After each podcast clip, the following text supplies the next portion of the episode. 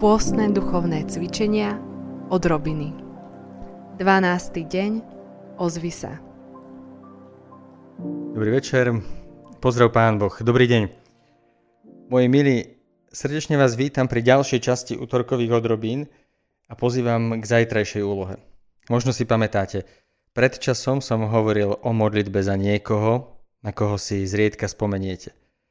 Takže som vás prosil, aby ste sa pomodlili a deň venovali modlitbe za osoby, za ktoré sa bežne nemodlíte.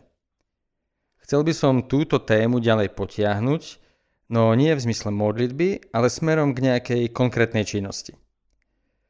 Porozmýšľajte dnes večer o osobe, o ktorej viete, že by sa jej patrilo, nie zvykovo, ale že v srdci viete, srdce vám hovorí, patrilo by sa, aby si sa tej osobe konečne ozval. Možno máš nejakého kamaráta, ktorému si dávno nevolal. Nestretli ste sa, nerozprávali ste sa. Možno ťa niekto dávno prosil o rozhovor a ty predtým trochu unikáš. Alebo máš v rodine niekoho, s kým si stratil kontakt a tak si vravíš, dokeľu bolo by fajn dozvedieť sa viac, znovu zistiť, čo sa s tým človekom deje, ako sa má. V skratke, porozmýšľaj o niekom, koho ti srdce našepkáva a výjdi k nemu. Ale zase, priatelia, ako som vám pred, predtým hovoril, nie je taká bežná osoba. Nie prvý človek, ktorý ti príde na myseľ.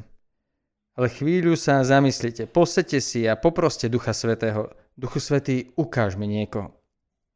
Ja keď sa tak zamyslím, je veľa ľudí, ktorých zanedbávam a vždy sa sám pred sebou ospravedlňujem, ale prosím ťa, si kazateľ, veď cestuješ po svete, veď máš povinnosti, veď máš ľudí a bla bla bla. Somarina. Prepačte za výraz.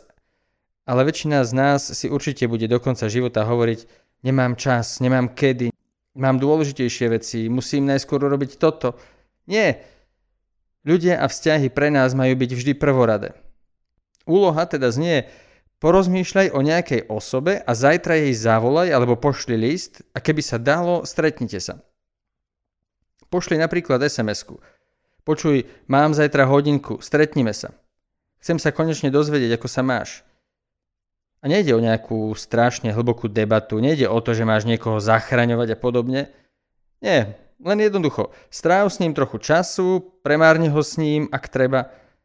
V zmysle, natiahni k nemu ruku, venuj svoj čas niekomu, kto ten čas potrebuje, alebo ho potrebuješ aj ty, ale dávno si ho už nemal. Zajtra je deň pre ľudí, ktorým sme sa dávno neozvali.